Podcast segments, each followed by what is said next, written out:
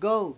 Go! 日本語 with チャイランド皆さんおはようございます先生チャイランドの時間です今日はメッセージの伝え方というテーマでお話をします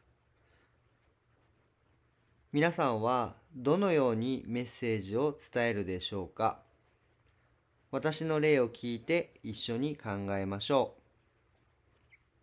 私は大阪出身です。時々私が大阪出身であることを忘れます。ある平日の朝のことです。アパートから駅へ向かっていました。信号を渡ろうとしたとき、おじさんが、おいおい、ええ大人が信号を守らな。子供の前で、教育に悪いわ。この時、小学生たちが学校へ行っていました。私は赤信号だったんですが、急いでいたので信号を渡ってしまいました。正直に言います。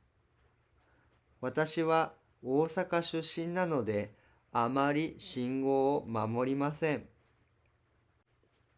一番大切なことは車やバイクが来ていないかどうかをチェックすることです。京都に初めて来た時みんな真面目だと思いました。誰も赤信号で渡る人はいません。ああ、私は大阪出身なんだと思いました。さっきの話に戻します。おいおい、ええ大人が信号守らな、子供の前で、教育に悪いわ。伝えたいメッセージは何も間違っていません。でも、本当に子供たちの前でそのように伝える必要があったのでしょうか？私はその時とても急いでいたのでおじさんの言葉を無視してしまいました。私があのおじさんの立場ならどうやって伝えましょうか？多分私も信号無視をしてしまうので、急いでいるサラリーマンには何も注意しないことでしょう。もし注意するなら、信号赤やでいや、子供たち渡ってるからちょっと待ってや。いや、お兄ちゃん、信号気ぃつけや。とかでしょうかね。少し時間が経って考えてみると伝え方って本当に難しいなと感じました。今でも伝え方で失敗することはあります。電車の中で面白い広告を見ました。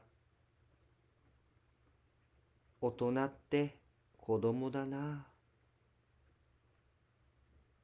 メッセージとしては電車の中のマナーに気をつけましょうということです。その時にこの言葉は子供から見た大人の様子を書いています。